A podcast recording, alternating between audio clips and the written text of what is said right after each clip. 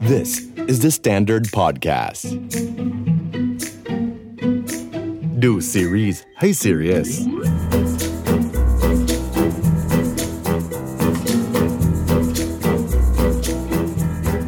หลังจากหายหน้าหายตากันไป 2 สัปดาห์ เรากลับกันมาแล้วครับผม ผมเอ็ดดี้ครับ จิมมี่ค่ะ กับดูซีรีส์ซีรีส์ซีซั่นสอง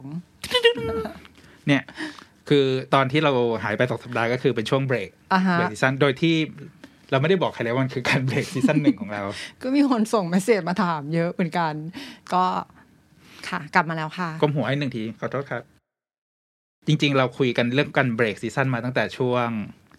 ช่วงสงกรานต์นั่นแหละ แต่ก็มีคอนเทนต์ที่เราทำไว้มันก็เลยมีความต่อเนื่องมา ก็เพิ่งมาเบรกกันเมื่อช่วงอ่าปลายเดือนที่ผ่านมา ใช่ค่ะ แล้ววันนี้ฮะ ด้วยการที่เรากลับมาเป็นซีซั่น2เราก็เลยมีคอนเทนต์ที่มันเกี่ยวกับซีรีส์ซีซั่น2มาคุยกัน เป็นซีรีส์ที่รอมาตั้งแต่ปีที่แล้วเลยอะ ใช่ ถ้าพูดจ ฮะ ริงๆเนาะ แล้วก็เป็นซีรีส์ที่เราค่อนข้างคาดหวังสูงมาก เพราะเรารักเหลือเกิน ก็คือเรื่องของ Hospital Playlist ครับผม วันนี้ก็เลยจะนำเสนอเรื่องเกี่ยวกับ Hospital Playlist เท่าที่รู้นะคะ อืม เพื่อจะเตรียมพร้อมสำหรับก่อนดูซีซั่นสอง อ่าใช่ เพราะมันก็ผ่านมาปีนึงแล้วเนาะบางทีเราก็ลืมไปแล้วเหมือนกันว่าเรื่องราวตอนซีซั่นหนึ่งเป็นยังไงบ้างอะไรอย่างเงี้ย ใช่ก็ก่อนอันนี้เราก็มีพูดถึงตัว Hospital Playlist ไปแล้วรอบหนึ่ง อืมใช่ใช่ แต่คราวเนี้ยมันก็จะมีเกร็ดอีกหลายอย่างที่เราบอกไว้ว่าโหมันมีอีกเยอะมากถ้าพูดถึงเรื่องของงานของ PD ชินวอนโฮแล้วเนี่ย อืม มันมีเรื่องที่เราขุดมาคุยกันได้อีกแบบไม่รู้จบเลย เยอะมากจริง ก็เลยไปทำกันบ้านมา ใช่ เตรียมพร้อม คบผเรามาเริ่มกันแบบตามสเต็ปนิดนึง อาจจะมีหลายคนที่ยังไม่รู้ เพราะว่าก่อนที่มันจะมาเป็นเรื่อง Hospital Playlist เนี่ย อืม ผลงานของพีดีชินวอนโฮมาตั้งแต่ซีรีส์ตัวเซตรีพายมาก็จะเห็น อ่าฮะ ว่ามันเป็นซีรีส์เนี่ยอ่าแนวพูดถึงย้อนยุค แล้วก็มามามีขั้นตัว Prison Playbook ที่พูดถึงอ่าเรื่องที่เกิดขึ้นในแบ็กกราวสถานที่สถานที่แห่งหนึ่งซึ่งตัว Prison Playbook นี่มันก็เป็นฉากของตัวคุก ก็เป็นเรื่องราวของนักโทษ นักโทษ ที่อยู่ในคุกนั่นแหละ ใช่ พูดง่าย ๆ แต่ว่าเป็นแบบแนวฟิลกู๊ดอะไรอย่างงี้เนาะ อืมแล้วทีนี้ฮะ ในข้อมูลเขาบอกว่าตอนที่เขาเริ่มต้นทำตัว Prison Playbook เนี่ยเขามีอีกหนึ่งโปรเจกต์ที่เขียนบทมาพร้อมๆกัน อืม ก็คือตัวเรื่อง Hospital Playlist อืม ซึ่งใช้เวลาเขียนบทเนี่ย เรียกว่าแบบปีกว่าๆเลยว่าหาข้อมูลรีเสิร์ชเกี่ยวกับโรงพยาบาล แล้วกลายมาเป็นตัวโปรเจกต์ที่ชื่อว่า Hospital Playlist ที่เราได้ดูกัน อือหือซึ่งอันนี้นี่ตัว Hospital Playlist เนี่ยตอนที่คุณพีดีชิมันหัวสัมภาษณ์เนี่ยเขาก็พูดถึงตัวคอนเซปต์มันจริงๆอ่ะมันก็เป็นเรื่องราวที่เกิดขึ้นในชีวิตปกติของ อืม โรงพยาบาลแห่งนี้นี่แหละ ที่เขาเลือกเป็นโรงพยาบาลเนี่ยเพราะว่าเขารู้สึกว่ามันเป็นสิ่งที่เกี่ยวข้องกับตัวเขาอ่ะเหมือนซีนในโรงพยาบาลมันเกิดขึ้นในซีรีส์ทุกเรื่องของเขาด้วย แล้วเขาก็รู้สึกว่ามันเป็นสถานที่ที่รวมหลายเหตุการณ์ในชีวิตคนน่ะ แล้วก็ถ้าพูดถึงโรงพยาบาลแล้วมันก็จะสามารถเชื่อมโยงให้คนทั่วไปเนี่ยคุ้นชินง่ายเพราะอาการเกิดแก่เจ็บตายป่วย อืม อะไรของเราก็ชีวิตคนทั่วไปก็ผูกพันกับโรงพยาบาลอยู่แล้ว อือหือ แล้วมันก็จะมีเรื่องของอารมณ์ความรู้สึกเหตุการณ์หลาย ๆ อย่าง ซึ่งในเรื่องนี้เนี่ยก็นอกจากจะเน้นในด้านของการให้ความรู้เรื่อง medical เรื่องของ อืมใช่ อ่าการแพทย์มุมมองต่าง ๆ ของคนทำงานในโรงพยาบาลแล้วเนี่ย มันก็จะมี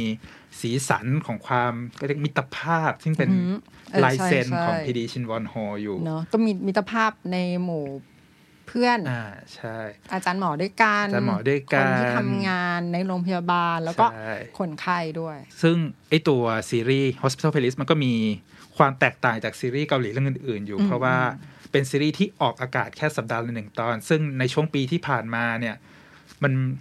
หลาย ๆ ปีที่ผ่านมาเลยดีกว่า มันแทบจะไม่มีซีรีส์ในช่องเคเบิลออกอากาศกลางคืน แล้วออกอากาศแค่สัปดาห์ละตอน มันน่าจะเป็นเขาเรียกว่าเป็นการสร้างสรรค์ใหม่ ซึ่งอันนี้พีดีเขาก็ให้สัมภาษณ์ไว้เหมือนกันว่า เขาตั้งใจที่จะลองใช้รูปแบบนี้ในการทำงาน เพราะว่าอย่างที่อดีบอกก็คือปกติอ่ะจะต้องมีสัปดาห์ละสอง อ่า EP ใช่ฮะ ซึ่งการทำงานมันก็จะค่อนข้างแบบหนักอ่ะ อืม ก็เรียกว่าแทบไม่ได้หลับไม่ได้นอนกันปกติที่เขาถ่ายทำเขาก็เลยลองใช้เป็นแพทเทิร์นนี้ว่ามีแค่สัปดาห์ละหนึ่ง EP อืม พอ มันก็ทำให้เขามีเวลาว่างที่จะไปตั้งใจกับตัวนักแสดง การแสดงอารมณ์หรือว่าพวกเทคนิคพิเศษต่างๆ เยอะขึ้นได้ด้วย แล้วคนที่ทำงานก็ไม่เหนื่อยเกินไป อันนี้ก็เป็นความตั้งใจเขานะ ซึ่งด้วยอีกความสำเร็จของตัว Hospital Playlist นะฮะมันเลยทำให้ปัจจุบันในยปี 2021 มีการพูดถึงในอุตสาหกรรมตัวผู้ผลิตซีรีส์อะไรพวกนี้แล้ว ว่าเฮ้ยลองมาใช้ แพทเทิร์นนี้ดูกันดีกว่า เพราะว่าเนื่องจากสถานการณ์โควิดอะไรต่างๆเนี่ย อ่ามั มันทำให้การ ใช่ ถ่ายทำมันลำบากมากขึ้น ก็เลยมีหลายโปรดักชันที่เริ่ม อ่าฮะ หันมาใช้คอนเซปต์สัปดาห์ละหนึ่งตอนอย่างล่าสุดที่เพิ่งออกอากาศไปก็ตัว The Penthouse ซีซั่นสามก็ออกอากาศสัปดาห์ละหนึ่งวันเหมือนกันในคืนวันศุกร์ อืมอันนั้นอาจจะกลัวคนเครียดเกินไป แล้วทีนี้ฮะตัว Hospital Playlist เนี่ย ด้วยอย่างที่เราพูดไปก่อนเมื่อกี้แล้วว่า หลาย ๆ เรื่องมันเป็นรีプライเป็นพูดถึงเรื่องราวใน อือหือ อดีต เขาก็มองว่าอ่ะอย่างรีプライเนี่ยก็แปลกๆก็เป็นพูดถึงอดีตแบบ 90%แล้วมีอีก 10%เป็น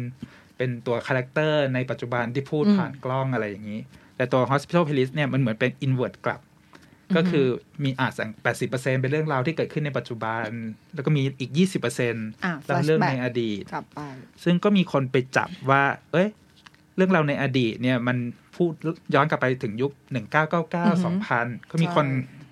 เหมือนตั้งชื่อเล่น ๆ ของเขาจะเป็นว่า หรือมันจะเป็นรีพายหนึ่งเก้าเก้าเก้า อ๋ออะไร อย่างนี้ อ๋อ ซึ่งพอไปย้อนดูเขาก็ลงรายละเอียดของยุค 1999 มา ในซีรีส์เรื่องนี้พอสมควรเหมือนกันไม่ว่าจะเป็นเรื่องของอามีกล้องถ่ายรูปในอดีตที่เป็นกล้องดิจิตอลรุ่นเก่าๆที่ อ่า โผล่ขึ้นมา ใช่ใช่ หรือตัวเพลงที่ย้อนกลับไปยุคนั้นอย่างเงี้ยมันก็ได้กลิ่นงาน ม ในยุค อืม รีプライที่มันถูกอัดแอป อืม ดัดแปลงมาอยู่ในตัว Hospital Playlist โอ้ยแต่ก็อันนี้มันก็เป็นการแสดงลายเซ็นอย่างหนึ่งของพีดีมากเลยนะ ว่าเรื่องเขามันจะมีความเกี่ยวพันกับในยุคอดีต อืม ที่มันส่งผลมาถึงปัจจุบัน แล้วพอพูดถึงจุดเริ่มต้นของตัวซีรีส์เรื่องนี้แล้วเนี่ย ก็จะขาดไปไม่ได้เลยก็คือตัวของทีมผู้กำกับ แล้วก็ตัวนักเขียนไม่ว่าจะเป็นอ่าชินวอนโฮ หรืออีอูจอง ซึ่งพอพูดถึงสองคนนี้แล้ว ก็จะต้องมีชื่อของนาพีดีเกี่ยวข้องเข้ามาอยู่ตลอดเลย เป็นสามสามตัวหลักในจักรวาลชินวอนโฮ คิดว่าสนิทกันเขาสนิทกันมาก ๆ ตั้งแต่คือที่รู้มาก็คือตอนปี 2001 เขาก็ไปเริ่มทำงานพร้อมกันที่ KBS ก็เป็นทีมงานโทรทัศน์เนาะยุค อ่า ปี 2001 ของ KBS รายการดัง ๆ นี่ก็อันนี้เลย Today One Night ใช่ ซึ่งเขาก็มาทำกัน อืม คือตัวแท็กทีมแก๊งเนี้ย หลังจากที่ผ่านการทำงานใน KBS มาสักพักหนึ่งก็เลยได้รับหน้าที่มาลงที่รายการ Today วัน i g h t ที่เป็นวาไรตี้วันเสาร์ที่เขาเรียกว่าเป็นวาไรตี้สไตล์ครอบครัว ที่ช่วงเย็นวันเสาร์อย่างเงี้ยคนก็จะมานั่งดูกัน ชอบมากนี่ยังดูทุกวันนี้ยังดูอยู่เลยอะ ซึ่งมันก็เป็นหนึ่งในรายการวาไรตี้ที่เป็นลายเซ็นของช่อง KBS เลยฮะ เพราะว่าด้วยความที่กิจกรรมมันไม่ใช่แค่แบบคนมาเล่นเกมวาไรตี้สนุกสนานแต่มันมีเรื่องของอาทีมสมาชิกรายการ ซึ่งมันก็ให้เซนส์คล้ายๆ กับตัวที่เขาทำซีรีส์แหละคือกลุ่มเพื่อนออกไปเที่ยวกัน เออ ใช่ อะไรอย่างนั้น Today One Night ก็คือ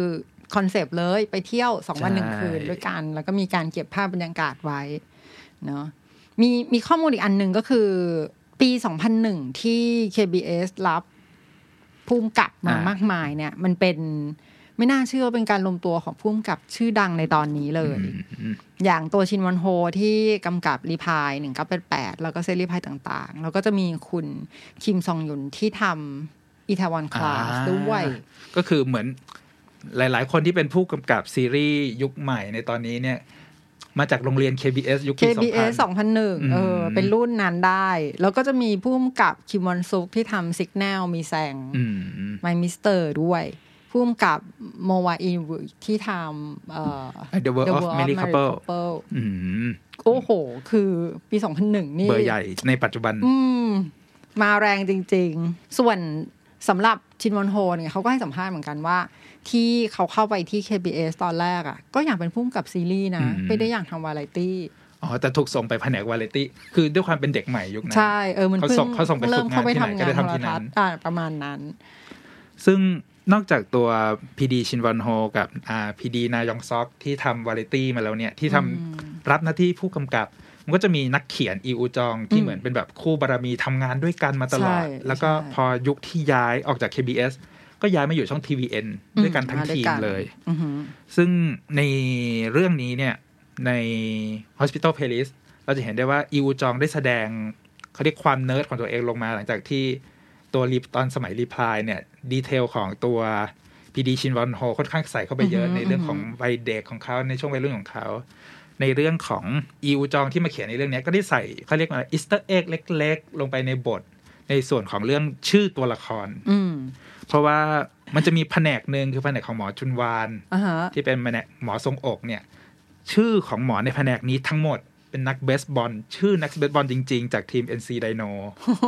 เป็นทีมที่เขาชอบนี่ อ่าใช่เพราะว่าเขาเป็นอ่าเขาเป็นคนที่เกิดในเมืองแถบภาคใต้ของเกาหลี แล้วก็ในบริเวณนั้นนะฮะมันไม่ค่อยมีทีมเบสบอลอาชีพเยอะเพราะว่าทีมเบสบอลส่วนใหญ่จะอยู่โซลอยู่อ่าพยองกีอะไรอย่างเงี้ยไปกระจุกกัน อ่า ก็เลยในยุคปี 2000 เนี่ย ทีม NC Dino เนี่ยก็ไปเปิดที่เมืองชางวอน ใกล้ๆใกล้ๆบ้านเกิด อืม ก็เลยกลายเป็นทีมที่เขาตามเชียร์มาตลอด แล้วทีนี้เนี่ยมันก็มีความบังเอิญเกิดขึ้นในปี 2020 ที่ผ่านมา อืม เพราะว่าพอคนรู้แล้วแหละว่าไอ้ชื่อนักเบสบอลทีม NC Dino เนี่ยถูกมาใช้เป็นชื่อตัวละครใน Hospital Playlist คนก็เริ่มรู้จักชื่อ แล้วกลายเป็นว่าในปีนั้นอะ2020 NC Dino ได้แชมป์เบสบอลเกาหลีครั้งแรกของประวัติศาสตร์ทีมพอดี แรงหนุนแรงหนุน ใช่ จากซีรีส์ มันก็เลยเป็นแบบ โอ้โห เป็นปีของ NC Dino จริง เอ้ยดีจัง คุณอิวจองคงจะดีใจอ่ะ ว่า ความสำเร็จ คุ้ม ค ค่า วามสำเร็จ ๆ แล้ว เหมือนเป็นแบบ เป็นแฟนคลับที่ประสบความสำเร็จ ส่งสู่ ได้ ฝั่ง ทริบิว ฝัน งานตัวเอง ให้กับทีมที่ตัวเองรักด้วย ทีนี้ก็มาถึงตัวละครบ้าง มีตัวละครหลักๆ ซึ่งเป็นเรียกว่าจะเป็นจุดเริ่มของ อืม ซีรีส์เรื่องนี้ ใช่ น่าจะได้ เพราะว่าได้เป็นแคสคนแรก คือเป็นคนที่ อาจจะไม่ต้องแคสด้วย ต้องใช้คำว่าเป็นคนที่พีดีชินวอนโฮ อืม ปักหมุดไว้แต่แรกว่า บทนี้ต้องเป็น ต้องค ข น อง นี้ โจจองซอก ใช่ ซึ่งก็คือบทของคุณหมออีกจุน อือหือ เขาก็มีดีเทลเขียนไว้นิดนิดๆหน่อยๆ ว่าตอนตอนที่จะไปแคสตัวโจจองซอกเนี่ย ก็ติดต่อให้นายพีดีเนี่ยช่วยติดต่อให้นั่นแหละ อือหือ ก็เหมือนเพราะว่านายพีดีในยุคนั้นก็คือเป็นผู้กำกับรายการวาไรตี้ที่แบบ โอ้โห ทุกคนอยากร่วมงานด้วย ใช่ถูกต้อง แล้วก็ติดต่อจอจองซอกไป ผมไม่เห็นข้อมูลว่าเขาปฏิเสธอะไร แต่เจอข้อมูลเขาบอกว่าโจจองซอกตอบตกลงทันที เอออะอันนี้รู้มานิดหน่อย เอออ่ะ ตอนที่ไปดู ต้องมีต้องมี ดูคลิปเบื้องหลังก็คืออ่าเหมือนเขาก็จะสัมภาษณ์นั่นแหละทุกคน อืม ว่าเรื่องราวเป็นยังไงอะไรเงี้ย อ่าๆ คือ ใช่ คือทุกคนไม่มีใครปฏิเสธเลย อืม คือเป็นโอ้โห เป็นชินมอนโฮมาขอ มันปฏิเสธไม่ได้ปะ ใช่คือต้องพูดว่าชินวอนโฮนก็เบอร์ระดับท็อปๆของวงการซีรีส์เกาหลีอยู่แล้ว อ่า ถูก คือเหมือนให้บทอะไรมาก็ต้องเล่นแล้วล่ะจุดเนี้ย อืม แล้วก็ก็พอดีได้ไปดูตัวคลิปที่เหมือนช่วงที่เขามีการมีตติ้งเจอกัน อืม อ่า ก็คือเขาก็เจอคุณโจจองซอกก่อนจริง ๆ ก็มีการคุยกันดูค่อนข้างสนิทสนมกันพอสมควร คลิปเบื้องหลังก็คือคุณโจจองซอกก็ยังแนะนำนักแสดงอีกคนหนึ่งด้วย เขาก็บอกว่าเนี่ยเขามีนักแสดงคนหนึ่งในใจที่อยากให้พีดีอะลองเรียกมาคุยดู เขาแบบโอ้โหเคยไปดูละครเวทีของผู้หญิงคนนี้เล่นแล้วแบบขนลุกเลยอะแบบชอบมาก เพราะจริงๆจอจองซอกเองก็เป็นนักแสดงละครเวที เออ ด้วย ใช่ นะฮะ เออคนอาจจะไม่รู้ คลุกคลีกับนักแสดงละครเวทีหลาย ๆ คนอยู่ อืม ซึ่งมันก็ค่อนข้างตรงกับการทำงานของพีดีเหมือนกัน ก็คือพีดีชินวันโฮเขาจะเป็นผู้กำกับที่เหมือนเวลาดูซีรีส์เรื่องอะไรไปเรื่อยๆก็จะจำไว้ว่า อ๋อ เฮ้ย คนนี้เล่นบทนี้ อ๋อ ผมจำ คา ได้ แรคเตอร์ดีอะไร เขา อย่าง เขา เงี้ย เคยบอกไว้ว่าเขาเป็นคนที่มีดัตต้าเบสของนักแส อ่า ดง ใช่ ที่ตรงสเปคเขาเก็บไว้เยอะมาก ใช่ เออ เก่งนะ อืม คือจะเก็บไว้ว่าอ่ะคนนี้เหมาะกับบทแบบนี้ ใช่ ก็จะ ใช่ เก็บเอาไว้ก่อน ถ้ามีเราก็จะไปเชิญมาแบบนั้น ซึ่งนักแสดงที่เรากำลังพูดถึงนี่ก็คือชอนมีโด ชอนมีโด คุณชอนมีโดนี่ ปีที่ผ่านมาหลังจาก Hospital Playlist ซีซั่นหนึ่งก็ได้แพ็กซัง ไม่ใช่แค่แพ็กซังคือในงานดราม่าอวอร์ดอะไรอันเนี้ยมีชื่อของ อืม ชอนมีโดเข้าไปชิงในสายไอตัวไม่ว่าจะเป็นตัวนักแสดงนำหญิง หรือตัวบางบางบางอันก็ไปอยู่ในหมวด supporting role เหมือนกัน อ๋อ เพราะว่าในเรื่องนี้อย่างที่เราบอกว่ามันไม่มีตัวเอกชัดเจน อ่าใช่ใช่ นะฮะ อ่าฮะม แล้วก็อีกหมวดที่ชอนมีโดได้เข้าไปชิงก็คือนักแสดงหน้าใหม่ อ่าฮะ ในขณะที่เขาเป็นนักแสดงละครเวทีมาแบบ มัน โอ้โห ยาว หลักสิบ นาน ปี มาก แล้ว อืม แต่สำหรับงานซีรีส์เขาเนี่ย มันก็เป็นนัก เรื่ แสดงองที่ หน้า สอ ให ง ม่ เพิ่งเล่นเรื่องที่สอง ใช่ ลย เพราะอ่าเรื่องแรกก่อนหน้านี้ก็เป็นเรื่องมาเธอร์ อือฮึใช่ ซึ่ง มา บทก็เป็น ธอ เป็นบทเล็กๆ ที่โผมมาไม่กี่นาที อือฮึ ถ้ารวมนับรวมในเรื่อง แต่ก็เป็นตัวละครที่เข้ามาเป็นจุดเปลี่ยนสำคัญของพล็อตหลักในเรื่องอยู่เหมือนกันลองย้อนไปดูได้มาเธอร์ โอ้โห คือเล่นเล่นน้อยน้อยๆแต่ว่า อรมณ์มาเต็มมาก ใช่ คือต้องสงสัยว่าคนนี้ใครอะไรแบบ ใช่ นั้นเล ใช่ ย แล้วทีนี้ฮะ พอชอนมีโดมา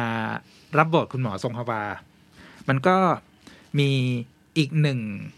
ไฮไลท์ที่เขาได้เจอในเรื่องนี้ก็คือ เขาต้องไปเล่นเบสด้วย ใช่ ซึ่ง ถูก สำหรับ ต้อง ผมแล้วเนี่ยวงดนตรีในสเปคของผมที่อยากทำมาตลอดเนี่ย มือเบสต้องเป็นผู้หญิง อืม แล้วพอเห็นชอนมีโดในเรื่องเนี้ยเล่นเบสผมก็แบบโอ้โหประทับใจมาก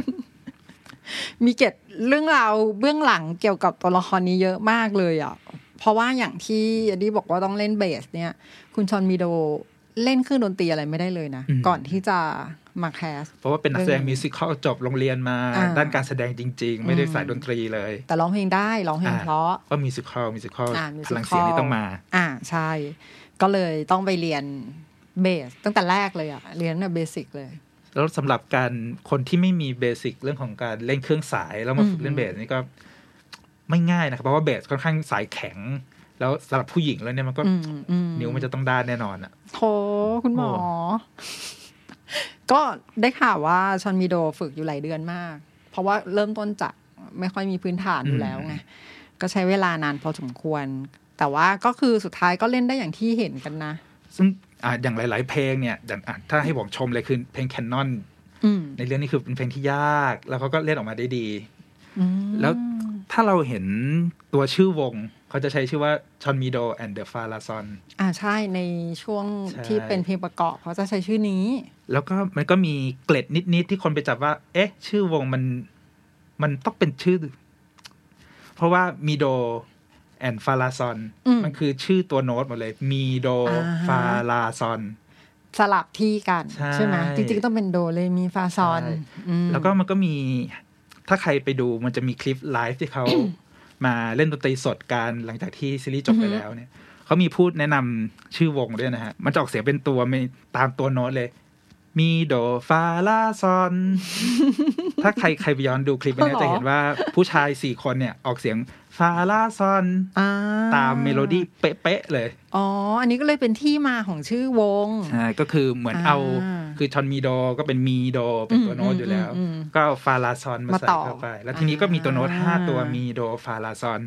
ก็เหมือนกับสมาชิกวง โอ้โ มีห้าคน โอ้โหนี่คลี่คลายจักรวาลมากเลยนะ แต่ คือ อันเนี้สง ย สัยมานานละ เขาไม่เคยพูดนะฮะ เอ้า เขาไม่เคยพูดนะฮะ ไม่เคยพูดที่มาของชื่อวง แต่ก็แฟนๆเนี่ยแหละก็พยายามไปจับ อ่าฮะ สร้างทฤษฎีสมคบคิดกันว่าเอ้ย อืม หรือมันจะเป็นแบบนี้ เพราะเห็นตลอดว่ามันจะชื่อมาคู่กัน ใช่ ในพวกเพลง ใช่ ประกอบ ก็สงสัยมาตลอดว่าคืออะไรฟาราซอน คือเข้าใจว่าเป็นตัวโน้ตแหละแต่ว่า เออพอพูดแบบนี้เก็ต แต่มันก็จะมีเกล็ดนิดนิดนึง เพราะว่ามันก็จะมียุคที่วงดนตรีในเกาหลีเนี่ย ชอบตั้งชื่อแบบนักร้องนามแล้วตามด้วยชื่อวงอย่างเงี้ย มันก็จะมีหลายวงอ่ะ อย่าง s o t a g e and the Boys g i h a and the Faces อะไรอย่างเงี้ยซึ่งก็เป็นวงดนตรีที่คนเกาหลีรู้จักดี แล้วก็มีสไตล์การตั้งชื่อคล้ายๆ กับตัวจอห์นมีโดแอนฟาลาซอน ฟาราซอนอยู่แล้ อื ว ม พูดถึงเรื่องดนตรีแล้ว ต้องลงรายละเอียดนิดนึง เพราะว่าในเรื่องนี้ทุกคนต้องเล่นเครื่องดนตรีจริง ๆ ด้วย ใช่ก็อย่างเมื่อกี้ก็พูดไปแล้วว่าอ่าจอห์นมีโดเองก็ต้องมาฝึกเล่นเบส เล่นเบส เพื่อแสดงในเรื่องนี้เลย ในในวงเนี้ยก็จะมีเบสเนอะเบสหนึ่ง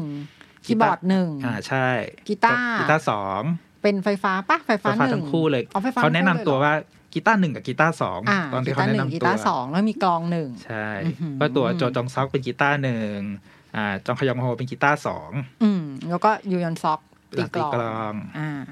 ซึ่งอันนี้ก็เหมือนกัน ตั้งแต่ตอนที่เขาเริ่มมตติ팅กันเพื่อแคสเนี่ย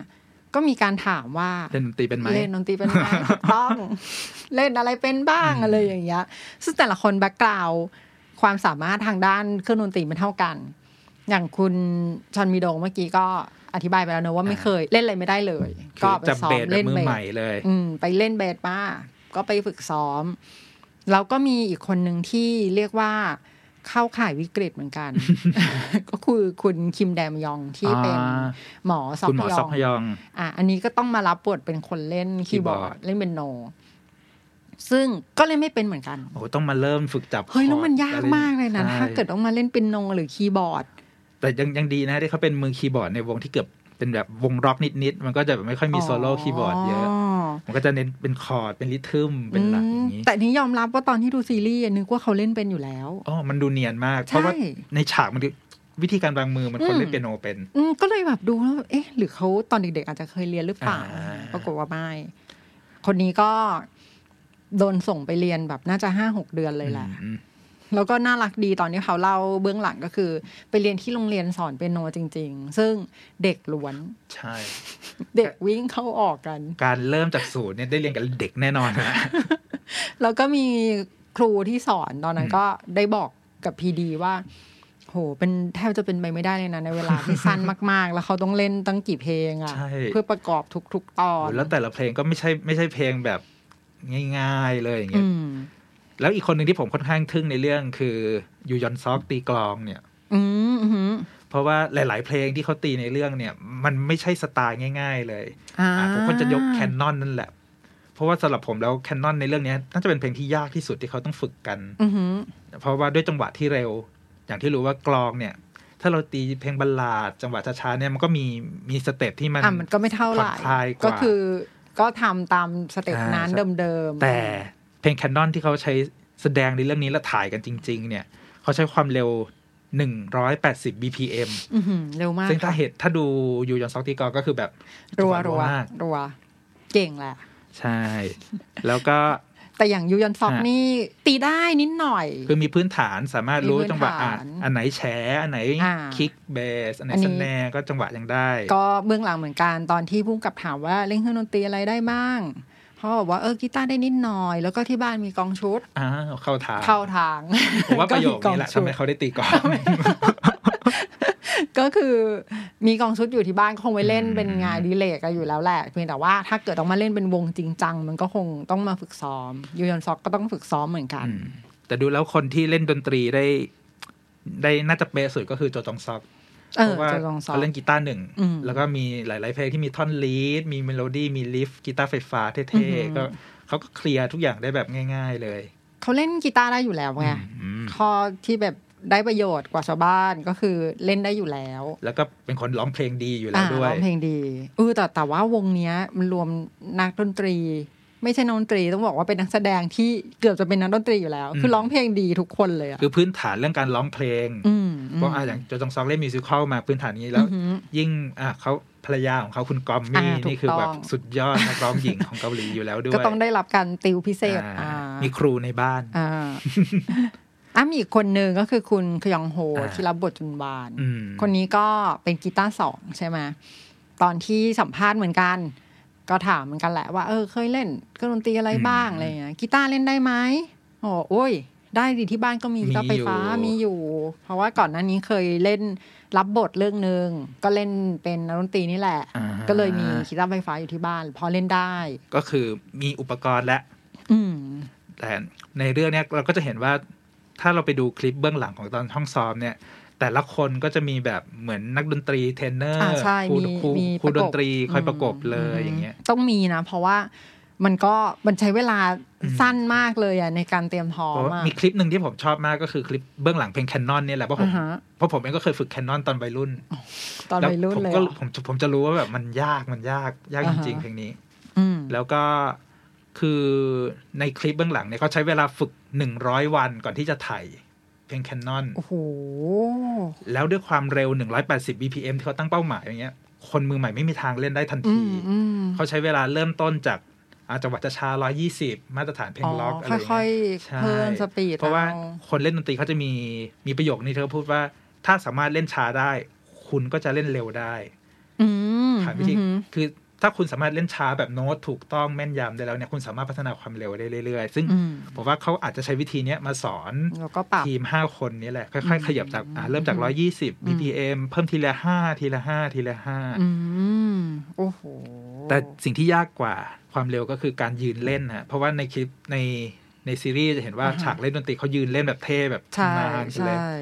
ซึ่งสิ่งที่ยากกว่าการเล่นเร็ว คือการยืนเล่นกีตาร์เพ ก็ ราะว่าคนที่ซ้อมนั่งเล่นมาตลอดเนี่ยโพซิชันมือการวางกี อ๋อ ตาร์ ไม่เหมือนกัน ไม่เหมื พอยืนจะอีกแบบหนึ่ง ใช่ อืม เพราะในคลิปเบื้องหลังเขาก็จะบอกตรงๆเลยแหละว่า ยืนเล่นนี้พัง เลย คือซ้อมมาดีแล้วแหละ พอยืนปุ๊บพังเลย อ่าฮะ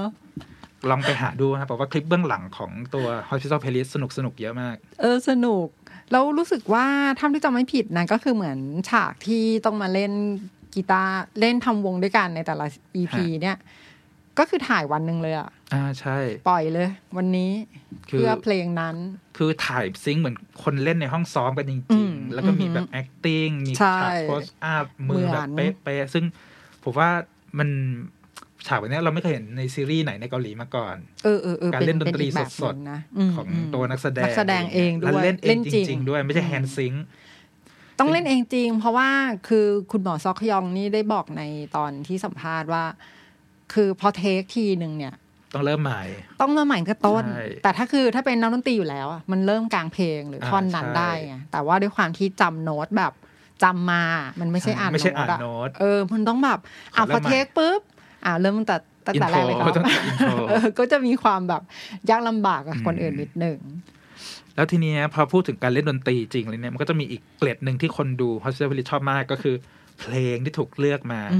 ซึ่งถ้าไปดูลิสต์รายชื่อเพลงประกอบเลยเนี่ย ส่วนใหญ่เราก็จะเป็นเพลงฮิตยุคปลาย 90 ต้นปี 2000 อย่างเงี้ยครับ แต่ถ้าคนรู้จักเพลงเกาหลี พอสมควรแล้วจะเห็นว่าเพลงที่เขาเลือกมาเนี่ย ส่วนใหญ่แล้วเป็นเพลงสไตล์ one hit wonder คือเพลงที่แบบ อ่าฮะ บางคนไม่ใช่ศิลปินที่ดังเลย เข้าใจ หรืออะไรอย่างเงี้ย แต่มีเพลงอันนี้เป็นเพลงที่ฮิตที่สุดในชีวิตของ อ่า เขา เข้าใจก็คือฮิตอยู่เพลงเดียวแล้วก็อาจจะหายไปอะไรแบบนี้ แต่มันก็จะมีอ่ามีหลาย ๆ เพลงที่เขาเรียกว่าเป็นเพลงของวงที่แบบฮิตมาตั้งแต่ยุค 80 แล้วอะไรอย่างเงี้ยอ่ะอย่าง อ๋อ อ อ ย่างใน EP หนึ่งมีเพลง Lonely Night อ่าฮะ ที่เป็นเพลงที่สายประกวดร้องเพลงเนี่ยจะชอบเอาไปร้องกันมาก ๆ เพราะว่าเป็นเพลงที่มีโน้ตสูง แล้วก็ได้โชว์พลังเสียงเต็ม อืม ๆ ซึ่งต้นฉบับเนี่ยเป็นของวงบูฮาวานเป็นวง เขาใช้คำว่าเป็นวงเมทัล อืม แฮร์แบนผมยาวๆอย่างเงี้ยเลย โอ้โหโอเคนึกออก ใช่แล้วก็ ที่ต้องแบบอย่างนี้ไปด้วย ใช่ เป็นวงที่มาจากยุค หัว 80 นั่นแหละฮะ อือฮึ แต่ก็มันก็มีชุดตกยุคตกต่ำของเขาตอนที่คนเกาหลีเริ่มไปนิยมเพลงแดนซ์ เพลงป๊อป อือกันฮึมากขึ้นยุค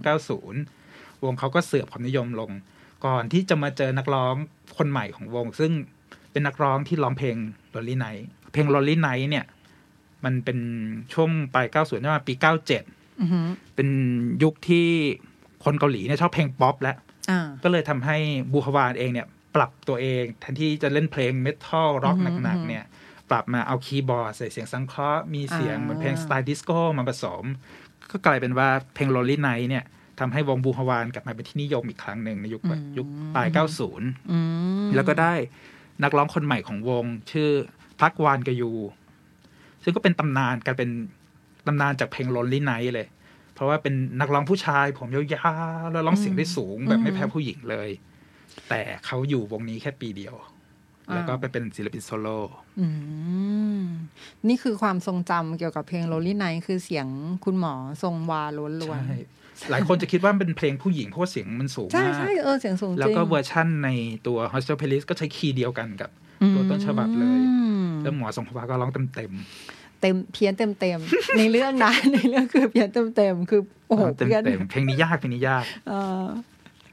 แล้วมันก็จะมีอีกเพลงหนึ่งที่เป็นเขาเรียกว่าเป็นเพลงไฮไลท์ของเรื่องนี้ แล้วก็ฮิตแบบติดชาร์ตอันดับหนึ่งในเกาหลีเลยก็คือ เพลงอโลฮา ปะอ่า ใช่ ที่โช บ จงซอกร้อง ซึ่งสำหรับเพลงนี้แล้วเนี่ยมันก็เป็นเพลงของวงคู อือหืออือหือ ซึ่งมันก็เป็นเพลงฮิตฮิตยุคต้นปี 2000ฮะจริงๆ วงคูเนี่ยเป็นต้องบอกว่าเป็นเพลงอ่าเป็นวง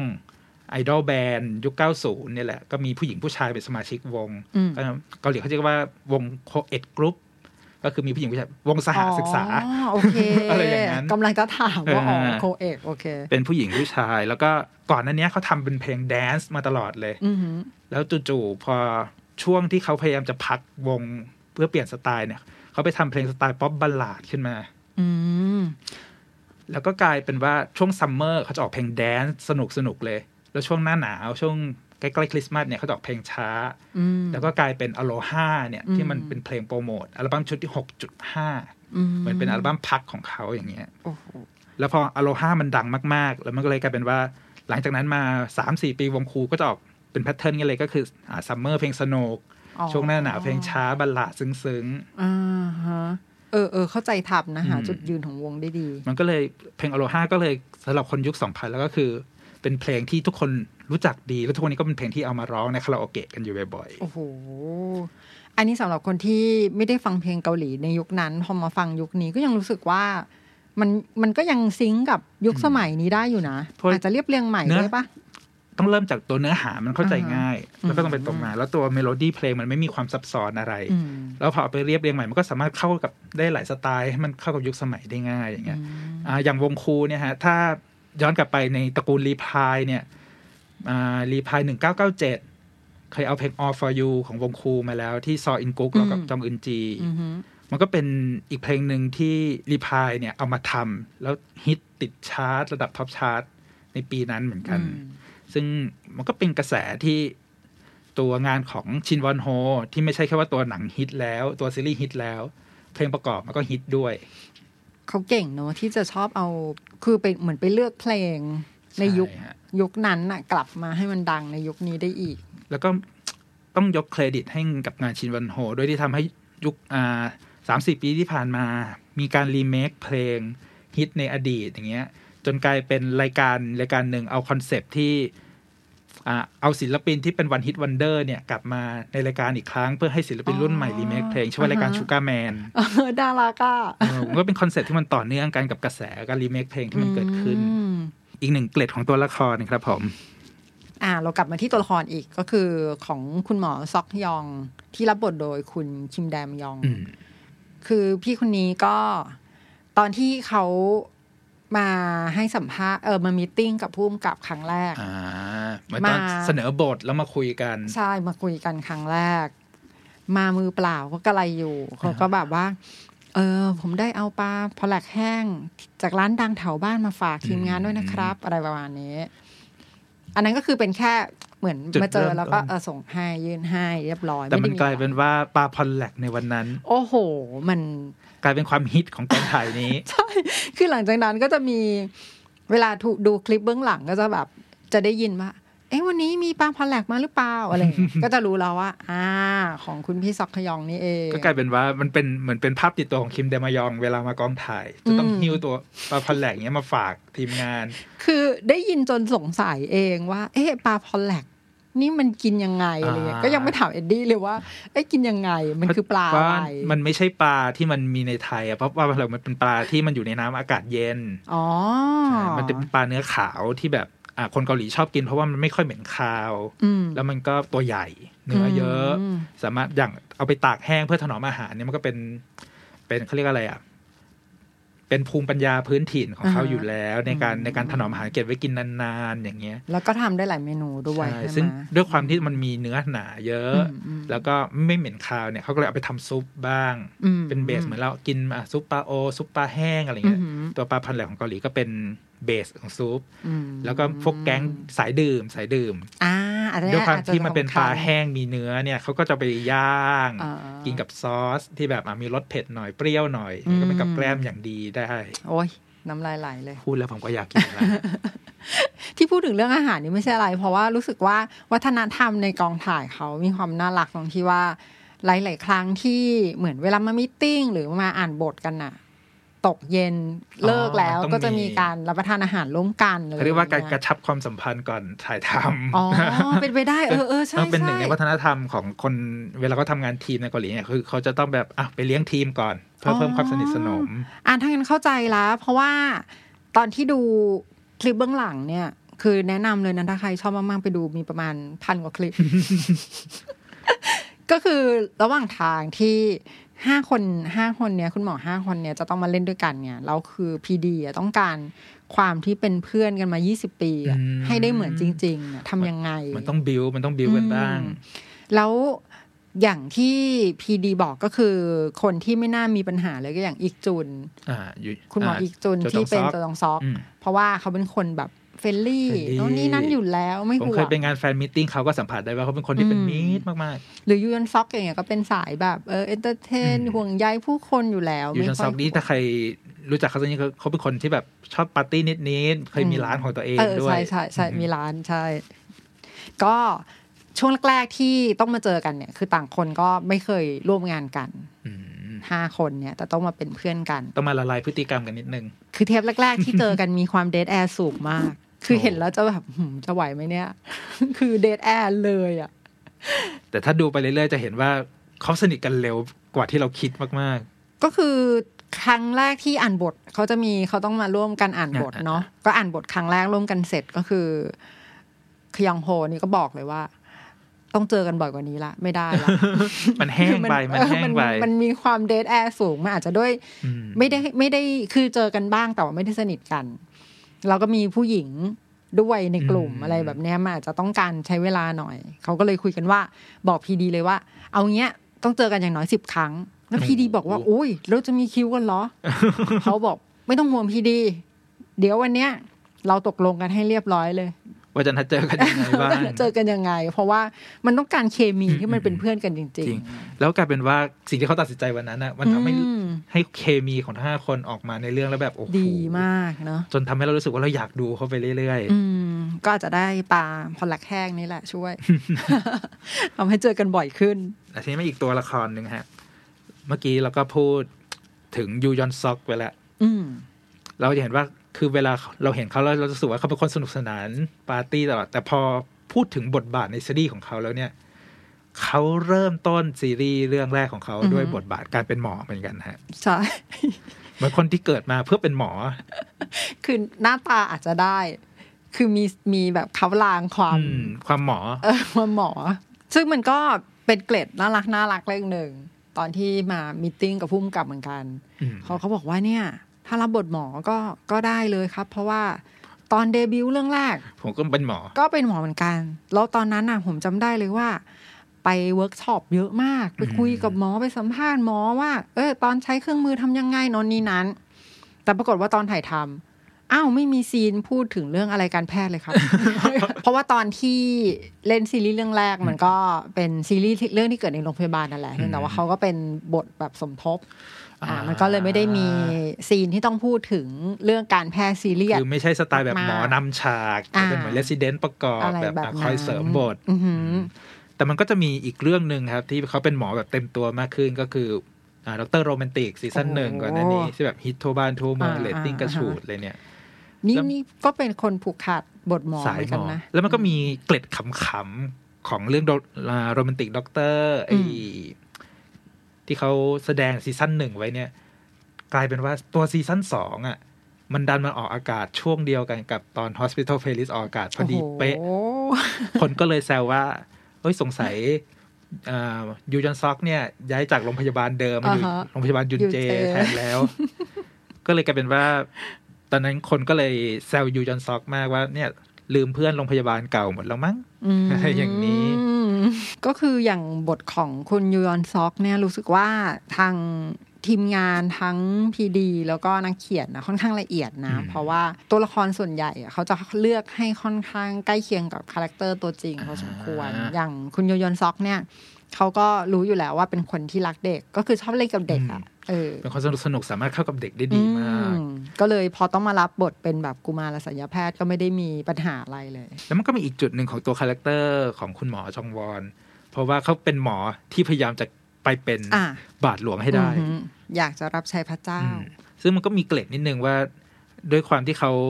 อ่ะเป็นคริสเตียนอยู่แล้วเนี่ย อืม มันเลยทำให้ให้เขาสามารถรับบทเนี้ยได้แบบคุ้นเคย อือหือ มันก็จะมีอีกไฮไลท์นิดนึงตรงที่ครอบครัวของเขา อือหือ เราจะเห็นว่ามันมีอีสเตอร์เอ็กที่ซ่อนเอาไว้ว่าตัวพี่ชายของเขาสองคนในเรื่องนี้เนี่ย คือนักแสดงที่เราคุ้นเคยจากรีพายมาแล้วทั้งคู่ รับบทคุณพ่ออ อ่าใช่รีพายหนึ่งก็แปดแปดทั้งคู่เลยใช่ไหม ก็มีอ่ามีพ่อของด็อกซอน อืม รีพายหนึ่ง ใช่ เก้าแปดแปดอีกคนนึงก็คือพ่อของจองฮวัน อือหือ พอตอนเห็นปุ๊บแบบเฮ้ย นี่ไม่น่าจะใช่พี่ชาย นะ เพราะดูดูอายุห่างกับตัวยูยอนซอกเยอะ มาม าก ก ลูกหลงแล้วกัน อ่ะ ก็ต้องคาดเดาว่าเป็นลูกหลงอย่างเดียว ก็เป็นไฮไลท์ที่แบบเราเรารู้สึกว่ามันเชื่อมโยงกับงานเก่าๆของพี่ดี อืม ตั้งแต่เริ่มเรื่องเลย อ่าใช่ อืม ก็ไม่ได้มีแค่นี้เนาะมีนักแสดงจากเรื่องเก่าๆเขาเข้ามาอยู่ใน ก็ถ้าเราดูไป Hospital ดูไปเรื่อยๆ เยอะมาก เราก็จะมีอ้าวพ่อของชเวแท็กก็มา ใช่ อะไรอย่างนี้ ใช่เออ มันจะแบบเอาแวะเวียนกันมา ใช่ อยู่เรื่อยๆ แล้วก็มีบางช่วงที่จู่ๆเพลงประกอบรีพายหนึ่งเก้าแปดแปดก็ดังขึ้นมา อืม อะไรอย่างเงี้ยมันก็แบบอ่ารีเลทกันไปเรื่อย คือถ้าเป็นแฟนซีรีส์เขาทั้งหมดดู อ่า เราก็จะยิ่งอินเนอะว่ามันแบบอ่ะ เพ เดี๋ยว ราะว่า ทางนั้น ดีเทล โผล่มา ๆ อะไร โอ้ อย่างเงี้ยอืม คนกันเองทั้งนั้นเลยอะไรอย่างเงี้ย ทำงานง่าย และทีนี้ฮะพอพูดถึงเรื่องความสัมพันธ์ของตัวคุณหมอทั้งห้าคนเนี่ย มันก็จะมีตัวโจ๊กอยู่ตัวหนึ่ง อืม ที่จริงๆจะเรียกว่าตัวโจ๊กเดี๋ยวก็จะแบบ ผิดไปนิดนึงเพราะเขาเป็นคนที่ทำให้เรารู้เรื่องราวในอดีตของคุณหมอทั้งห้าคน ใช่ ผมขอเรียกเขาว่าหมอบงวงใน เปิดเพจเลย ของวงวงใน คือเป็นเป็นหมอที่รู้ลึกรู้จริงเกี่ยวกับความสัมพันธ์ของทั้งห้าคนนี้มาตั้งแต่สมัยเรียน เพราะว่าเขาก็คือเรียนรุ่นเดียวกันมา อ่าใช่ ตั้งแต่ปีหนึ่งเก้าเก้าเก้า ใช่ เป็นนักเรียนแพทย์รุ่นเดียวกัน แล้วก็มาเปิดชมรมคนอยาก อืม รู้ อืม ซึ่งพวกหมอเลสซิเดนหรืออะไรอย่างเงี้ยที่ทำงานในแผนกของคุณหมอแต่ละคนเนี่ยก็จะมารวมตัวกันเพื่อถามว่า สมัยก่อน อ่า คนนั้น ใช่ คนนี้เป็นยังไง ชอบ อ่า คนนี้ไหมมีแฟนไหม อืม หรืออะไรอย่างเงี้ยซึ่งก็จะเป็นชมรมที่อ่าเปิดขึ้นในคาเฟ่ คา ชั้น เฟ่ ล่าง โรง ข พ อง ยาบาล ใช่ เนอะสมาชิกที่มาบ่อย ๆ นี่ก็คนที่อยากรู้แหละ ผู้หญิงอยากรู้ต่าง ผู้หญิงอยากรู้ ๆ มีหมอขยออุนนี่ก็อยากรู้เรื่อง อ่า ของคุณหมอจองวอนก็จะ ใช่ ต้องมา หมอมินฮาที่อยากรู้เรื่องราวของคุณหมอซอกยองก็อ่ามาร่วมวงสนทนาด้วย แล้วก็มีคนที่เราไม่คิดว่าจะมาอย่างหมอชีฮงที่ดูนิ่ง อืมเนาะแมน ๆ ก็จะมีฉากที่เขาโผล่มาเหมือนน ๆก็อยากรู้แหละ อ่า จะทำยังไงดีอยากรู้อะไรอย่างเงี้ย ซึ่งฉากที่ถ่ายทำไอตัวคาเฟ่เนี้ยก็เป็นคาเฟ่ในโรงพยาบาลจริง ๆ มันก็เลยเป็นบรรยากาศที่มันค่อนข้างเรียวมากๆ มันคือ อ่า คาเฟ่ที่หมอแต่ละคนไปคอยซื้อกาแฟ อ่าใช่ ตอนเช้าต่อคิวฝากซื้อกาแฟกัน อืม อะไรอย่างเงี้ย อืม มันก็เป็นบรรยากาศเรียวๆที่มันเกิดขึ้นในโรงพยาบาล แต่ว่าคุณหมอเองก็เมาส์ไม่แพ้กัน ก็ก็อย่างที่บอกอยากให้หมอบงเปิดเพจหมอบงวงใน หมอบงวงใน จะตามไปกดไลค์เลย เมื่อกี้ก็พูดถึงตัวหมอชีฮง ที่เราไม่คิดว่าเขาจะมาร่วม อื ร่วมชมรมคนอยากรู้นี้ ก็ก็อยากรู้ไง ก็อยากจะเอาชนะใจคุณหมอทรงฮวาได้สักหน่อยอะไรอย่างงี้ก็เลยต้องมาร่วมชมรม ซึ่ง ด้วย นักแสดงที่มารับบทหมอชีฮงนี่มันก็มีเกล็ดนิดนึงฮะ อือหือ เพราะว่าเขาไม่ใช่คนที่เป็นนักแสดงมาแต่แรก แต่เป็น อืม นักดนตรี เขาเคยเป็นมือกลองของวงอีจิ อีจิ อืมไอแซดไอ อ่ะฮะอีจิอีจิ แล้วก็มันก็มีเซอร์ไพรส์หนึ่งปรากฏขึ้นในเรื่องนี้ ช่วงไทายๆ EP เราเรา EP สิบสิบเอ็ดแล้วนะฮะที่ อ่าหมอจุนวานกับอีกซูนน้องสาว อ่ะ ของ อ่ะ หม ฮะอีกจุ อ ด อีกจุน คือก็อินเลิฟกันแล้วแหละ แต่อ่าตัวอีกซุนจะไปเรียนต่อ มันก็จะมีฉากหนึ่งที่เหมือนเขาจะหยิบของในกระเป๋าขึ้นมาให้เหมือนจะหยิบแหวน เหมือน มา หยิ ให้ บแหวนมาให้ เออ แต่กลายเป็นว่าเป็นหูฟังบลูทูธ อือหือ ซึ่งพอเอาไปใส่ฟังแล้วเนี่ย เพลงที่เปิดออกมาในบลูทูธอ่ะคือเพลงของวงของหมอชีฮงเนี่ย โอ้โห เป็นเพลงชื่อว่า Emergency Room อ๋อ ซึ่งหมอจุฬาเขาบอกว่า หน้าห้องฉุกเฉิน เป็นเพลงที่ คนทำงานในโรงพยาบาลเกลียดมาก อืม แล้วตัวเพลงเอ่อ emergency room เนี่ยฮะมันก็มีอีกเกล็ดหนึ่ง คือเพราะว่าเพลงเนี้ยเป็นเพลงเขาเรียกว่าเป็นเพลงตลอดการของห้องคาราโอเกะในเกาหลี อ่า ตั้งแต่ ก็ปเป็นล่อย เพลง มา ดังดิ ใช่ อืม แต่เป็นเพลงดังในแบบที่ไม่มีใครรู้ว่านักร้องหน้าตา อ๋อ เป็นยังไง อะไรอย่างเงี้ย อ่าฮะ เป็นสไตล์วันฮิตวันเดอร์เหมือนกัน อืมอืม แล้วก็ถูกเอามาใช้เป็นประกอบ อืม ในฉากของซีรีส์เรื่องนี้ ถ้าใครไปหาฟังก็ลองเสิร์ชดู i z i แล้วตามด้วยคำว่า emergency room โอเค แล้วก็จะได้ยินเสียงกลองของหมอชีฮงตี โอ้โห อืม อันนี้ก็มีเกล็ดอีก เพราะว่าตอนที่ไปมีตติ้งกับพีดี อืม ชิมอนโฮเนาะคุณนักแสดงที่เล่นเป็นหมอชีฮงเนี่ย คุณคิมจุนฮัน อ่า คุณยินบุนฮันเนี่ยพีดีก็ถามเหมือนกันว่า เล่นดนตรี เป็นไหม ไม่ต้อง ถามเขารู้อยู่แล้ว อ๋อเป็นนักดนตรีอยู่แล้ว เขารู้อยู่แล้ว เขารู้อยู่แล้ว ก็ถามทุกคน เขาก็ถามว่าถ้าเกิดได้รับบทได้รับบทหมอชีฮงแล้วเนี่ย ยังพอจะมีเวลาว่างไปสอนยูยอนซอกตีกลองไหม อันนี้ถามอีกแบบ เรียกว่ายิงปืนนัดเดียวได้นกสองตัว เผื่อจะได้เทรนเนอร์ ด้วย และเทรนเนอร์ด้วย ก็เป็นกิมมิกน่ารัก มันก็มี ดี อีกโอ้โหเกรดของตัวหมอชีฮงนี้เยอะ อือฮึ มันมีอีกจุดหนึ่งก็คือ ซีรีส์เรื่องแรกที่เขาแสดงฮะ อืม เรื่องแรกที่เขามาเล่นซีรีส์เลย คือเรื่องพิซันเพย์บุ๊ก อ๋อนั่นเรื่องแรกเลยเหรอ ใช่ โอ้โห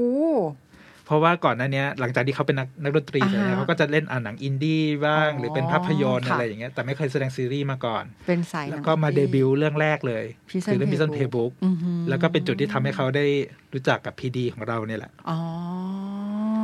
ก็เป็นอีกเกรด โโห คือเป็นอีกหนึ่งคนคุ้นเคยที่ชักชวนมาร่วมงานอีกครั้ง ใช่ เออ ตอนแรกนึกว่าชวนมาเล่น เพราะว่า ตีกลองได้ ตีกลอง ได้ อ่ะ โอเคงั้นก็เข้าใจ คุณ ว่า หมออีกหนึ่งคนนะ อือหือ ที่ไม่ได้อยู่ในแก๊งห้าหมอ แต่เป็นคนแอบชอบแก๊งห้าหมอ อ่ะ ใช่ คุณหมอขยออุ่น คุณหมอขยออุ่นนี่ก็คือ เป็นตัวละครที่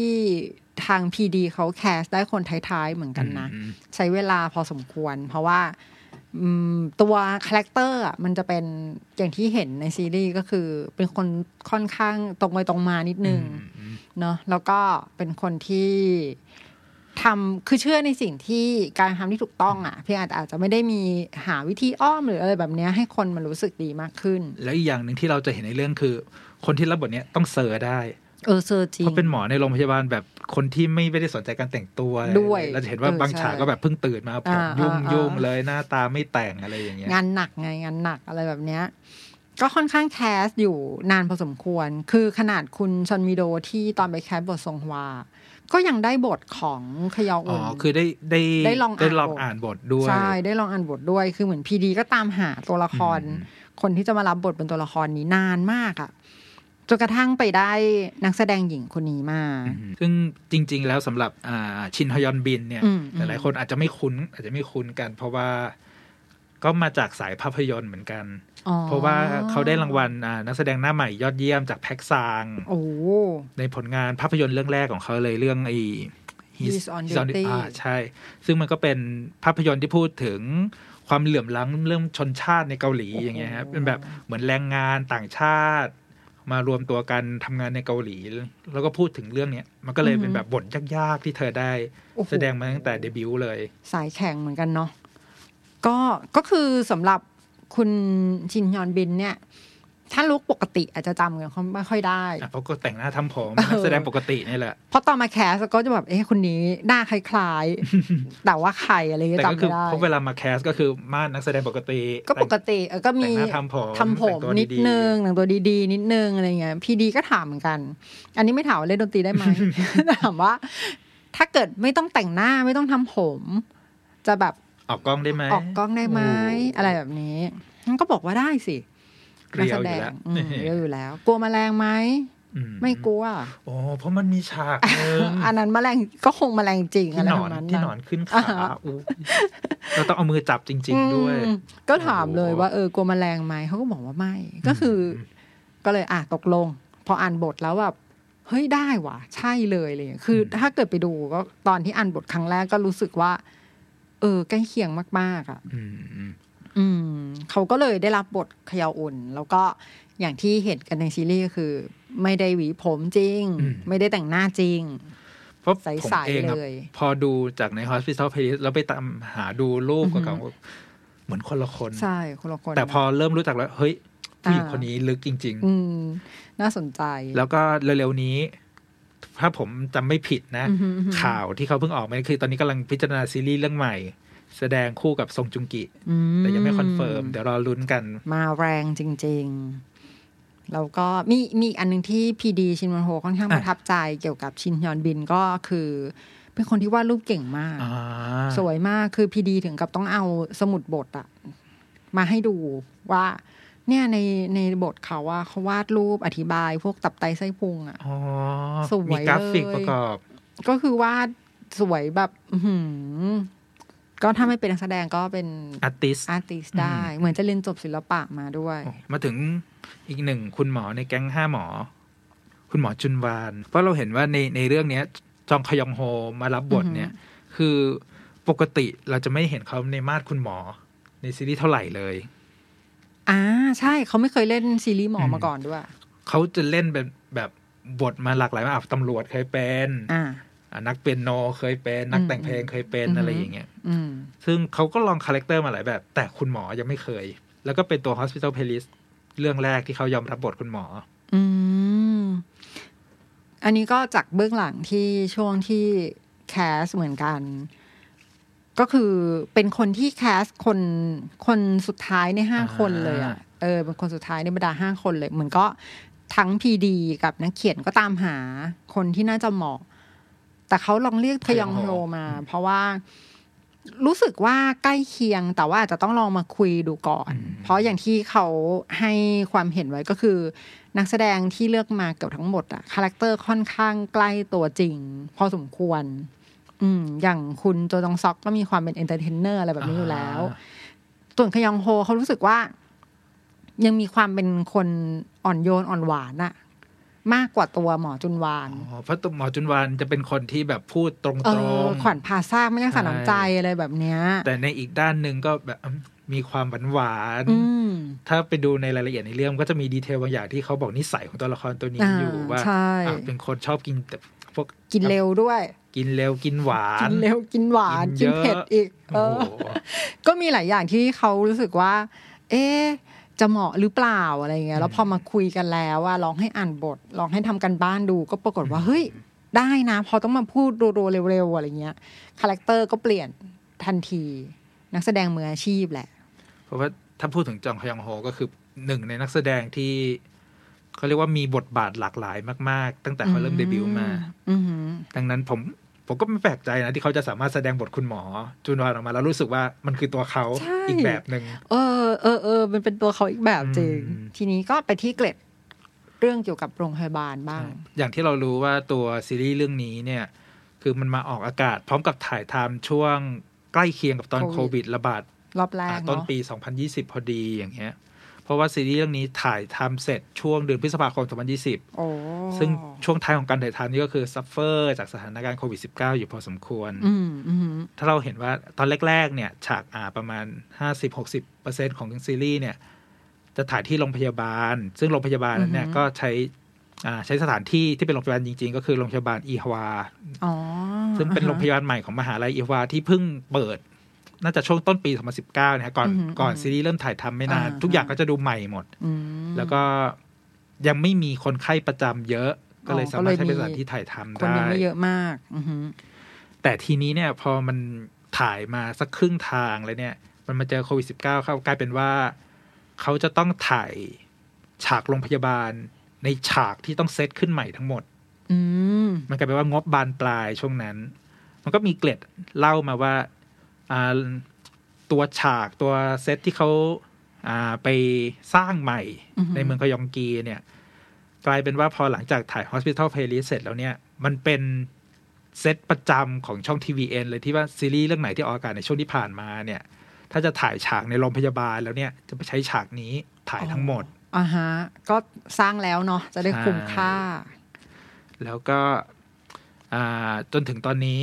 ตัวสถานการณ์โควิด -19 มันก็ยังไม่ค่อยดีขึ้นในเกาหลี อือหือ สักเท่าไหร่ อือหือ แล้วก็อาจจะถ่ายที่โรงพยาบาลจริงไม่ได้ ดังนั้นเดี๋ยวเราจะต้องมาดูว่าไอ้ตัวซีซั่นสองที่จะออกอากาศมาเนี่ย เราจะได้เห็น เป็นที่ไหน ฉากโรงพยาบาลเป็นยังไงบ้าง อืมอือหือ ก็รอดู แล้วก็ถ้าใครไปเกาหลีแล้วก็อยากไปเที่ยวโรงพยาบาลยุนเจนะฮะ ก็เสิร์ชดูได้ว่าเป็นอ่าอีฮวา Ewha ใช่ ยู ไหม นิเวอร์ซิตี้เมดิคอล อือหือ เซ็นเตอร์ อ๋อ ตึกไอ้ตึกนี้เหมือนกันเพียงแต่ว่าไม่ได้มีป้ายยูเจแปะ อ่าไม่มี ว้ อันนี้เป็นกราฟิกล้วน ๆ เลย ฮะ ทำเนียบมากเลยนะ แล้วก็ถ้าใครไปที่โรงพยาบาลนี้แล้วอะเดินไปชั้นหนึ่ง ไปร้านพาริสครัวซอง อ่า ซึ่งโลเคชั่นพาริสครัวซองเนี่ย คือคาเฟ่นักเมาส์ของ ค่ะ หมอบงว หมอง บ ใน งวงในอยู่ที่นั่นรอคุ แวะ ณอ ไป ยู่ ดูกันได้ เราก็จากเหตุการณ์โควิด -19 เนี่ย มันก็มีเรื่องที่ทำให้เกิดเกี่ยวข้องกับตัวซีรีส์ Hospital Playlist อีกเรื่องหนึ่งก็คือว่า หลังจากที่ซีรีส์จบแล้วเนี่ย จริง ๆ ทาง PD กับนักเขียนเขาวางแผนกันว่า จะมีรายการวาไรตี้ที่พาไปเที่ยวด้วยนะ แบบตอนหนึ่งเก้าแปดแปดอะไรอย่างนี้ อันนั้นหนึ่งก็ไปแปดพาไปแอฟริกาเนาะ อันนี้ก็คือตอนแรกก็มีแผนว่าจะพาไปเที่ยวกัน แล้วก็ทำรายการกันไปด้วย แต่พอเจอ โควิด เหตุการณ์โควิดปุ๊บ ก็เลยกลับมาเป็นแค่ว่าออกไปแคมปิ้งกัน ก็เลยเป็นรายการ Hospital Police Go Camping ที่ออกอากาศให้ได้ดูกันไป ช่วง เป็นส ก่อน ไตล์สไตล์ฟิลแบบกลุ่มเพื่อนห้าหมออ ม ไปเที่ยวกัน อือหือไปเที่ยวมีภารกิจเล่นเกม จุกจิกจุกจิกอะไรแบบนั้น นั่นก็เป็นอีกเซนส์หนึ่งของงานของพีดีนะฮะ อือหือ เพราะว่าเหมือนเป็นงานคอลลาเบเรชันกับตัวนาพีดี PDNA นาฮยองซอกด้วย ใช่ คนกันเอง แล้วก็มันเป็นสไตล์รายการที่คล้ายๆ กับที่เขาเคยทำในพวกอ่ะ Today One Night Today One มาก่อ Night เอออันนี้คอนเซปต์เดียวกับ Today One Night เลยก็คือไปสองวันหนึ่งคืน อ๋อ ไปแคมปิ้งแล้วก็ค้างคืน ใช่ เหมือนเหมือนเป็นการ รียูเนียน ทริบิวงานเก่า เออ แล้วก็แบบรียูเนียนด้วยเพราะว่าคนที่มาดูงานกำกับให้ก็พีดีนา แล้วคนเขียนบทก็ไม่ใช่ใคร อ่า อีอูจอง ถูกต้อง ก็คือเป็นงานรียูเนียนแหละ ต้องพูดแบบ นั้น น่ารักนะคะ ถ้าเกิดใครที่อยากดูแบบ เคมีความเป็นเพื่อนจริง ๆ อะไรอย่างเงี้ย ใช่ ดูได้ คนที่ชอบเรื่องนี้มากๆก็คือห้ามพลาด อืม แล้วทีนี้ฮะ สิ่งที่เรากำลังจะเจอกันในอีก ไม่กี่วันนี้แหละ อือหือ ก็คือซีซั่นที่ 2 ของ Hospital Playlist อ่าใช่ ซึ่งก่อนหน้านี้เนี่ยเราเคยบอกแล้วแหละว่า ซีรีส์เรื่องเนี้ยมันถูกอัดแอปให้มันกลายเป็นซีซันอล อือหือ ซีรีส์คือเราจะเจอกับเขาทุกๆปี แล้วก็มีหลายๆคนเชื่อแล้ว ว่ามันจะไม่จบแค่ซีซั่นสอง เชื่อเชื่อ นี่นี่หวังว่ามีทุกปีเป็นแบบเป็นเวอร์ชั่นเหมือนเป็นเฟรน d ์แต่ว่ามาเป็นซีซั่นอ่ะ ก็คือเราจะได้ดู Hospital Playlist กันแบบปีละ 12 ตอนอย่างนี้ไปเรื่อย ได้นะ ๆ จนกว่าหมอเขาจะเลิก จนกว่าหมอเขาจะเก ษียณ เพราะว่าตอนที่เอ่อที่ที่พีดีกับนักเขียนเนี่ย ได้เจอกับนักแสดงแต่ละคนน่ะเขาก็มีการนัดหมายกันแล้วว่า เนี่ยซีรีส์เรื่องเนี้ย เราจะถ่ายกันอาทิตย์หนึ่งกี่วันก็ต้องบอกไปเรียบร้อย อ่ะ เส ล็ ร็ อก จ มันต้องจองคิวกันไว้ก่อน ใช่ต้องล็อกคิว แล้วก็ล็อกคิวกันข้ามปีด้วยกันบอกว่า มันเป็นซีซั่นนะ คือจะมีปีละหนึ่งซีซั่น อ่า แปลว่าเราจะต้องเจอกันเนี่ย ปีหนึ่งก็ประมาณห้าหกเดือน อ๋อ ก็เหมือนแบ ล็อบ กคิวล่วงหน้า ทุกๆหกเดือนเราจะมารวมตัวกันเพื่อถ่ายทำซีรีส์เรื่องนี้ ใช่ อืม อืม ก็ทุกคนก็แบบ เออเออเออดีเนาะเหมือนแบบ มันก็ได้เบรกจากการที่ไปทำงานอย่างอื่น เพราะว่าทุกคนก็จะเล่าตรงกันว่าการมาถ่ายทำมากองมันเหมือนมาเจอเพื่อนอะไรอย่างเงี้ย แล้วยิ่งถ้าถ้าใครไปดูคลิปเบื้องหลัง อืม จะรู้ว่าเคมีเบื้องหลังกองถ่ายนี้มันแบบสุดๆจริง ซึ่งมีน่าจะมีเขาเรียกว่ามีฟุตเทจเหลือเยอะมาก เย อะ อะ เพราะพีดี ชินวันโฮ นวันโฮเนี่ยบอกว่า เขาถ่ายเกือบทุกอย่างที่เกิดขึ้นในกองถ่าย คือเหมือน ซ้อนไปอีกทีหนึ่ ๆ ง เหมือน อะ มีคือนอกจากจะมีตัวคาเมล่าถ่ายซีรีส์แล้ว อืมอืมอืม มีคาเมล่าเหมือนกองถ่ายรายการวาไรตี้ตาม ใช่ ถ่ายทีมตลอด ใช่ก็จะมีแบบพวกตัว external อยู่เยอะแยะมากมายไปหมด มีที่ยังไม่ได้ตัดอีกเยอะเขาบอก โอ้ โห นี่ยังไม่เยอะอีก และนี่ซีซั่นสองมาวันที่เท่าไหร่ครับพี่จิม 17 มิถุนายนนี้ค่ะ แล้วก็ นี่ตั้งปฏิทินไว้แล้วนะ มาวันก็ดูที่ Netflix เหมือนเดิม ใช่ ซีซั่นนี้ ก็มาสัปดาห์ละหนึ่งวัน เหมือนเดิมคอน วัน เซ็ป พ ต์ ฤหั เดิ ส ม เหมื มี อนเดิม 12 ตอนเหมือนเดิมด้วย ใช่ 12 ตอนเหมือนเดิม ต้องมาติดตามต่อว่า ความรักของคุณหมอทรงวาที่เราตามกันมาตั้งแต่ EP เอ้ยตั้งแต่ซีซั่นหนึ่งเนี่ยจะเป็นยังไงต่อไป แล้วปมของแต่ละคนจะถูก อืม จะถูกจะถูกแตกขยายออกไปยังไงกันบ้างในซีซั่นที่สอง โอ้โห แล้วจะมี หนักๆ เคสทาทั้งนั้นงการแพทย์อะไรให้เราได้ดูอีก แล้วก็มี อืม เรื่องที่หลายคนรุ้นมากคือ มันจะมีความเป็นโควิด -19 ถูกถ่ายทอดออกมาในเรื่องนี้ยังไงบ้าง โอ้ยถ้าเกิดมีเรื่องที่เชื่อมโยงกับโควิด -19 นี่มันก็จะทำให้เป็นซีรีส์เรื่องแรก ๆ เลยนะ ที่สะท้อนเหตุการณ์ที่เกิดขึ้นจริงในสังคมอ่ะ อืม ต้องรอติดตามครับ แล้วผมค่อนข้างมั่นใจว่าพี่ดีชินวอนโฮ จะไม่ทำให้เราผิดหวังแน่นอนครับผม แน่นอนค่ะ จุดนี้ และสัปดาห์นี้รายการดูซีรีส์ซีรีส์ของเรา ต้องขอโบกมืออำลากันไปก่อนนะครับผม แล้วก็สามารถติดตามรายการของเราได้ทุกช่องทางพอดแคสต์นะครับผม ไม่ว่าจะเป็น Spotify SoundCloud หรือจะดูภาพพร้อมเสียงกันได้ทางช่อง YouTube The Standard Podcast ครับผม แล้วเรามาดูซีรีส์ให้ซีเรียสไปด้วยกันครับผม สวัสดีค่ะ สวัสดีครับ